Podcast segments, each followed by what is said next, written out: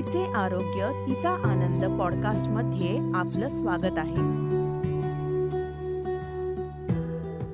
Episode चार PCOS आणि गर्भधारणा.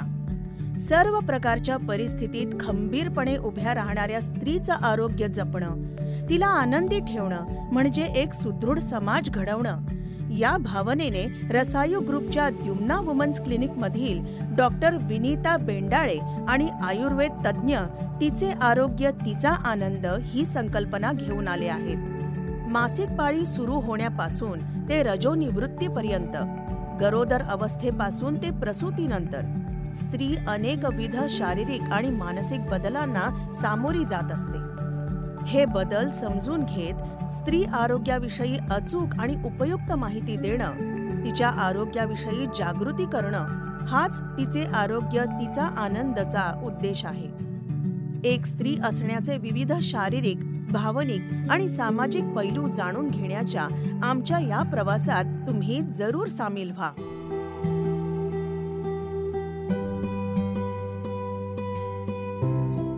आतापर्यंत आपण पीसीओएसचा स्त्रियांच्या जनन क्षमतेवर कसा परिणाम होतो?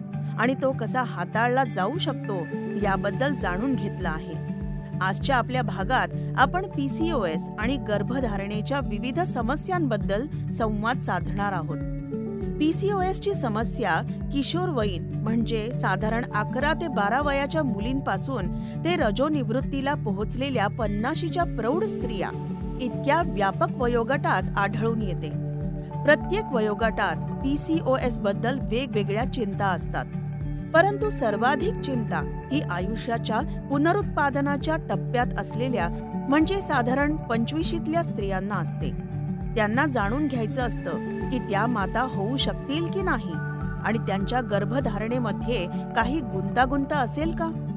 कदाचित अगदी नजीकच्या भविष्यात गर्भधारणेची त्यांची योजना नसेल पण काही वर्षांनी मातृत्वाचा विचार करायचा असेल तर त्यांनी नक्की काय केलं पाहिजे? सर्वप्रथम हे समजून घ्या की जर तुम्हाला पीसीओएसचे निदान झाले असेल तर आता सगळं काही संपलंय असा त्याचा अर्थ होत नाही.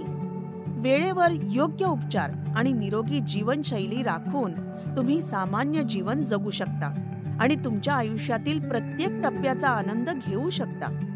पीसीओएस ही एक गुंतागुंतीची समस्या आहे. पीसीओएसचा प्रजनन प्रणाली यकृत इन्शुलिन प्रतिरोधक क्षमता त्वचा केस मानसिक आरोग्य अशा विविध स्तरांवर परिणाम होत असतो. परंतु सगळ्याच रुग्णांमध्ये हे सर्व बदल होत नाहीत. म्हणूनच बदल ओळखून त्यानुसार वैयक्तिक उपचार योजना आवश्यक आहे रसायूच्या द्युम्ना क्लिनिकमध्ये आम्ही रुग्णाची तपशीलवार केस हिस्ट्री घेतो आणि तिची जीवनशैली देखील समजून घेतो. बऱ्याचदा चुकीची जीवनशैली हे पीसीओएस सह अनेक विकृतींचं प्रमुख कारण असतं.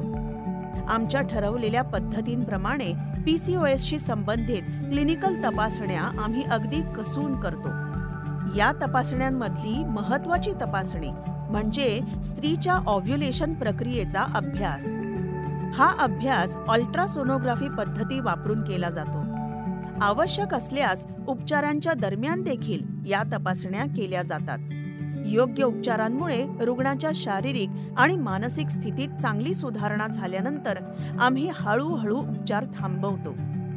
जेव्हा पंचवीस वर्षे आणि त्याहून अधिक वयाच्या स्त्रिया ज्यांना लवकरच गर्भधारणेचा विचार करायचा आहे त्यांच्यासाठी उपचार सुरू करताना तसंच उपचार सुरू असताना आणि उपचार पूर्ण झाल्यावर असा त्यांच्या ऑव्ह्युलेशनचा अभ्यास केला जातो.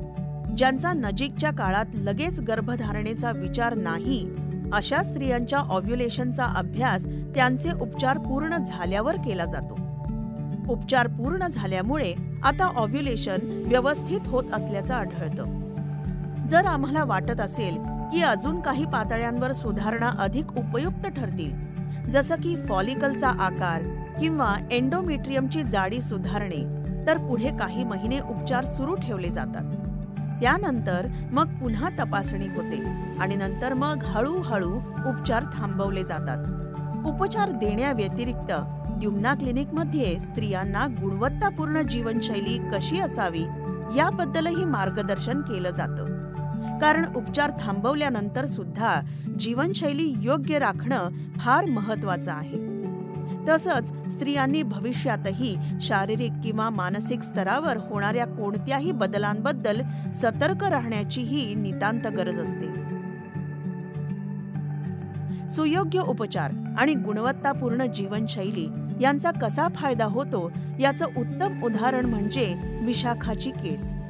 विशाखा चोवीस वर्षांची असताना पीसीओएसच्या उपचारांसाठी रसायूच्या द्युम्ना क्लिनिकमध्ये येऊ लागली. वयाच्या सव्वीसाव्या वर्षी तिचे उपचार पूर्ण झाले. तेव्हा तिचं लग्न झालेलं नव्हतं. पण तिने आमच्या सल्ल्यानुसार सुधारलेली जीवनशैली चालू ठेवली. मग पुढे तिचं लग्न झालं आणि कोणताही त्रास न होता ती गर्भवती झाली. तिने प्रसूतीपूर्व काळजी घेण्यासाठी पुन्हा एकदा द्युम्ना क्लिनिकला भेट दिली. योग्य वेळी तिने एका छान सुदृढ बाळाला जन्म दिला. तिच्या गरोदरपणात तसेच प्रसूतीनंतरच्या काळात तिला कोणतीही गुंतागुंत झाली नाही. विशाखाच्या अनुभवावरून लक्षात येईल की पीसीओएस असला तरी काळजी करण्याची अजिबात गरज नाही. वेळेवर उपचार आणि नेहमी योग्य जीवनशैलीचे पालन केल्याने तुम्हाला पीसीओएस वर मात करून मातृत्वाचा आनंद नक्कीच घेता येईल. पीसीओएस वर मात करून आत्मविश्वासाने निरोगी आयुष्याची वाटचाल करण्यासाठी तिचे आरोग्य तिचा आनंदमध्ये जरूर सामील व्हा. पुढच्या भागात नक्की भेटूच कारण सुदृढ तन मन देईल आनंदी जीवन.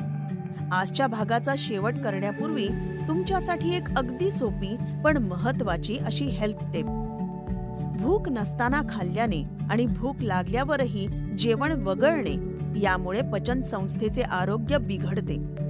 बिघडलेली पचन संस्था शेवटी आपल्या शारीरिक आणि मानसिक आरोग्यावर परिणाम करते. आपल्या खाण्याच्या वेळा नीट सांभाळणं उत्तम आरोग्यासाठी अतिशय आवश्यक आहे.